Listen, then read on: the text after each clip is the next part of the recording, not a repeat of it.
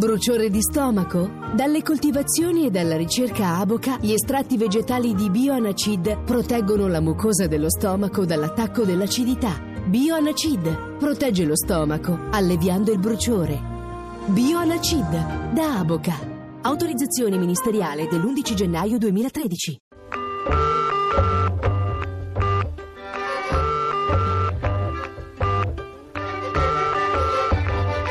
Eta Beta.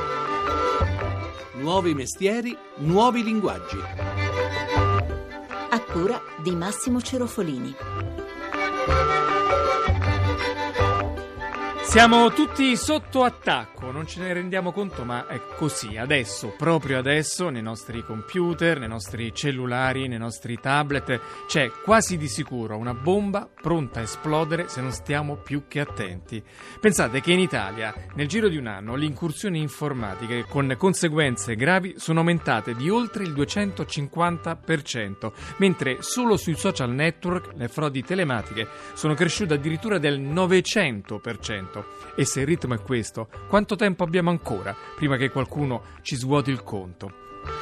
Buongiorno, buongiorno e benvenuti a Eta Beta da Massimo Cerofolini. Nessun allarmismo, per carità, solo un po' di richiamo al buonsenso, ma l'allarme è davvero in corso. La sirena sulla criminalità del web, che soltanto alle aziende italiane causa danni per una ventina di miliardi l'anno, è suonata questa settimana a Roma durante il Security Summit che ha messo insieme tutti i maggiori esperti della sicurezza informatica nel nostro paese. Tra questi anche Andrea Zapparoli Manzoni, uno dei curatori dell'ultimo rapporto Clusit che fotografa le attività criminali su internet più ricorrenti in Italia. Buongiorno dottor Zapparoli. Buongiorno. Allora, ci tracci un po' il quadro del fenomeno. La nostra analisi si è concentrata sugli attacchi significativi, quindi con conseguenze gravi da un punto di vista della reputazione o perdite economiche o perdite importanti di dati. Quello che emerge in questo confronto tra il 2011 e il 2012 è un incremento in termini assoluti di oltre il 250%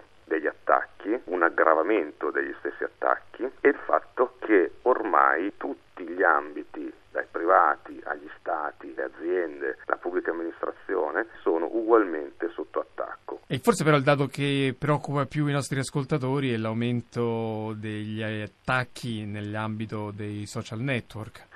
Social network sono per loro natura il paradiso dei criminali informatici perché sono basati su una logica di fiducia implicita tra i membri. Di conseguenza è molto facile portare qualcuno ignaro a cliccare, come si dice, quindi a selezionare un link che poi porta un sito che contiene codice malevolo o installare del software malevolo sul PC del navigatore. Nel 2012 sui social network c'è stato un aumento del 900% degli attacchi. Che tipo di attacchi vengono perpetrati? Si imbrogliano sostanzialmente le persone portandole a dare informazioni riservate che non dovrebbero fornire a sconosciuti piuttosto che a cliccare un qualche link con varie finalità. Le principali sono il furto di credenziali bancarie, il furto di dati personali per realizzare furti di identità, lo spam che per i criminali significa guadagnare soldi perché fanno vedere a un utente una pagina di pubblicità sulla quale ricevono poi una provvigione. Ci sono poi tutta una serie di crimini che vanno dallo stalking al fatto di rendersi conto se una persona è in casa o no per fare un furto in appartamento che tramite social network sono estremamente facilitati. Le cause di questo straordinario aumento negli ultimi mesi? La prima è che è estremamente conveniente compiere attacchi informatici.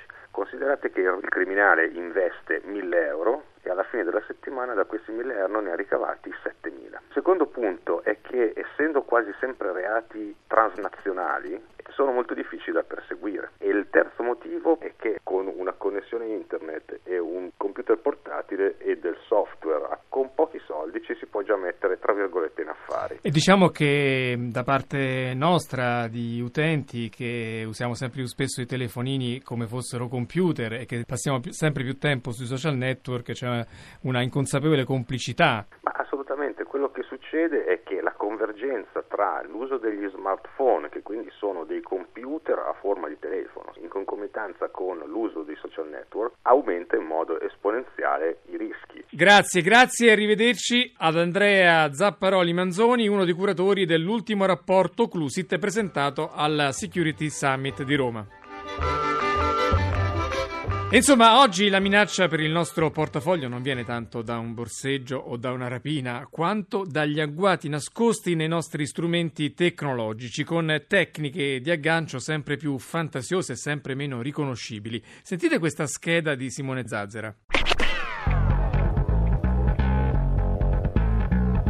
Ai più il nome ransomware non dirà molto, per altri sarà stata fonte di non poche preoccupazioni. In circolo dal 2006 questo virus informatico simula il blocco del computer da parte di un fornitore di software o di una forza di polizia. All'ignaro utente una schermata istituzionale chiede il pagamento di una somma contenuta per poter continuare a utilizzare il terminale. Tutto falso, ma per tanti che denunciano il raggiro qualcuno a bocca ed è proprio sui grandi numeri che puntano i truffatori, come nel caso di quelle che gli addetti ai lavori chiamano truffe nigeriane. Una bella ragazza ragazza africana o dell'est Europa adesca su un social network un signore italiano. Il bersaglio preferito sono imprenditori e professionisti over 40, ore passate in chat, scambio di foto, spesso false, poi la richiesta del pagamento di un biglietto per l'Italia, così da potersi incontrare. Ma durante il viaggio qualcosa va storto ed ecco che sempre online parte la richiesta di un'altra somma per oliare gli ingranaggi. Alla fine il risultato non cambia, lei non arriva e i soldi spariscono. Altro terreno minato è quello dei siti di annunci, bisogna fare attenzione o si rischia di ritrovarsi con brutte sorprese nella cassetta della posta, come chi ha comprato il nuovissimo iPhone Photo, un modello fittizio del popolare smartphone della Apple. L'annuncio dal costo relativamente contenuto mostrava una lunghissima descrizione dell'oggetto e solo molto in basso e molto in piccolo si faceva accenno al fatto che in vendita non c'era il cellulare, ma solo la foto di quello smartphone, naturalmente in altissima definizione. Ma chi c'è dietro questi assalitori senza volto? Dove sono annidati e perché? Beh, intanto derubarci non è l'unica delle loro motivazioni. Sentiamo. Emanuele Gentili è il cofondatore della Tiger Security, una delle società leader nel settore della sicurezza informatica. Quando parliamo di hacker ci immaginiamo tre principali categorie. I primi sono sicuramente i black hat hacker, vale a dire i cappelli neri, cioè quella categoria di hacker che si occupa di fare attività malevole e criminose per trarne dei benefici diretti o indiretti sia a livello economico che a livello informativo. A differenza dei grey hat hacker che sono sostanzialmente un'altra categoria che si occupa di fare intrusione a livello informatico non per trarne un diretto beneficio ma solo ed esclusivamente per arricchire le proprie conoscenze di tipo informatico. Queste due categorie sono differenziate dalla terza e l'ultima, vale a dire quella dei white hat hacker, anche detti hacker etici, cioè coloro che si occupano di scovare vulnerabilità applicative piuttosto che nuove tecniche di attacco e vanno a notificare in modo appunto etico queste loro scoperte ai produttori software al fine di far correggere la problematica. Ci sono poi i cyberattivisti, i più noti di tutti quelli del gruppo Anonymous. Sicuramente è una categorizzazione accessoria che va a identificare una persona o un gruppo di persone che compiono attività illecite di hacking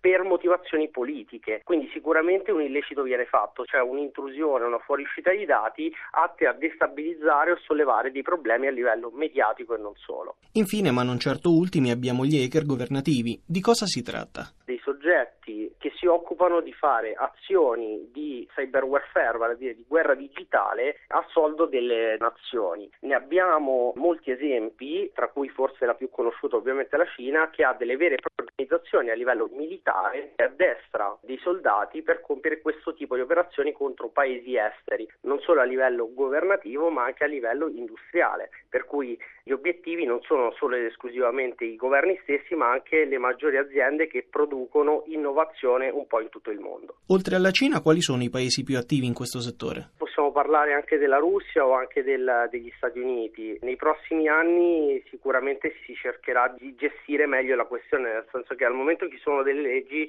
ma non sono ancora ben definite perché internet è un po' un'area dove tutti possono in qualche modo nascondersi o possono prendere l'identità di altri, per cui diciamo che c'è comunque un rincorrersi delle nazioni agli armamenti cibernetici.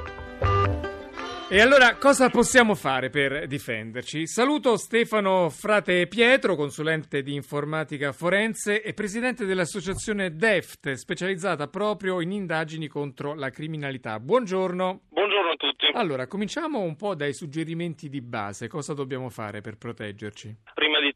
Dobbiamo tenere presente una cosa, che non esiste più il computer eh, solo Windows vulnerabile, ma anche i Macintosh possono essere soggetti a queste tipologie di problematiche. Pertanto avere un software antivirus sicuramente aiuta a non essere infetti da virus informatici noti. Altra cosa è fare un uso del computer, del proprio smartphone in modo intelligente. Io se sto navigando su internet o se ricevo un'email eh, e vado su siti internet che poco conosco, mi viene chiesto di cliccare su un link che non so assolutamente dove mi può portare, è meglio evitare perché magari con queste scuse mi si può scaturire un meccanismo all'interno del mio computer che mi può portare a installarmi virus informatici completamente dedicati per fare frodi bancarie. Senta, Quindi... diceva prima dei cellulari pochissimi eh, sanno che possono essere protetti da degli antivirus e che eh, anzi è una precauzione più che necessaria. Dove si trovano questi antivirus per cellulari e per tablet? Cellulari e tablet sono dei veri e propri computer, quindi anche essi sono soggetti a virus informatici nei vari store. L'utente può tranquillamente scrivere antivirus e scaricare l'app che di mestiere fa la stessa cosa dell'antivirus che fa sui computer. Un eh, suggerimento che vale poi anche per le aziende è quello di aggiornare continuamente il software perché arrivano insidie anche da mail che contengono documenti doc o PDF che ci sembrano innocui. Esatto, in passato è anche la cultura generale di una persona che utilizza un computer pensa che il virus sia il cosiddetto file.exe, l'eseguibile che cliccato può far danni. In realtà esistono alcuni eh, documenti Word, file PDF, che sfruttando delle vulnerabilità del programma che li legge, una volta avviato un rischiamo che se quel file è composto in una determinata maniera, volta appunto a fare un attacco informatico, ci infettiamo con un malware, con un virus. Senta, un'altra insidia da cui difenderci è quella dei bonifici fantasma che vengono fatti a nostra insaputa, anche se noi usiamo la chiavetta numerica della banca che cambia numero ogni 30 secondi. Ci spieghi un po' qui? Alcuni virus informatici che di mestiere si mettono tra il mio computer e il mio browser per navigare su internet, quindi il programma che uso per accedere all'internet banking, può succedere che io sono fermamente convinto che sto facendo un bonifico a un determinato IBAN, in realtà anche se video sto vedendo che sto puntando verso un IBAN voluto, quindi una transazione che io volevo fare un determinato importo, da sotto c'è qualcuno che modifica i dati, invia un'altra transazione con un altro IBAN a un altro importo alla banca, io rimango fermamente convinto che ho inviato i soldi a qualcuno che conosco, in realtà da sotto un virus ha fatto con un automatismo un bonifico fraudolento di ben altro importo e verso conti correnti molto spesso all'estero. E quindi come facciamo a proteggerci? Ci sono banche che erogano servizi spesso a pagamento di protezione, pertanto una volta eseguito il bonifico ci arriva un alert su sms dove ci dice esattamente verso quale IBAN l'abbiamo fatto, con quale importo, pertanto se non ci tornano i conti chiamiamo immediatamente la banca per annullare la transazione. Pertanto dobbiamo un attimo sentire il nostro istituto bancario e capire quali altri strumenti può darci per difenderci da questi attacchi che sono sempre più frequenti. Grazie allora Stefano Frate Pietro, consulente di informatica forense e presidente dell'associazione DEFT. Arrivederci. Arrivederci, grazie a voi. E come al solito chiudiamo col Radio Pitch, 60 secondi per convincere chi ascolta sulla bontà della propria idea. Oggi parliamo della sicurezza di chi archivia i propri dati, documenti e file su internet, sul cloud, anziché sulla memoria del proprio computer. Microfono a Maurizio Pizzonia, docente di sicurezza informatica all'Università di Roma 3 e fondatore della startup Aware. Noi di Aware ehm, proponiamo un servizio eh, che si chiama FileRock che è un servizio che per chi ha importanti file da proteggere li vuole avere sempre con sé. L'idea che proponiamo è di sostituire la vostra pennetta USB con un servizio che metta i vostri dati su dei dispositivi facilmente raggiungibili da ovunque. Il servizio è pensato per i professionisti come medici, avvocati e commercialisti, ma va bene anche per le foto di famiglia. Ovviamente la sicurezza, quando i file sono su dei dispositivi gestiti da altre persone, è particolarmente importante Nel nostro caso gestiamo la confidenzialità e l'integrità mediante l'uso di algoritmi innovativi www.filerock.com.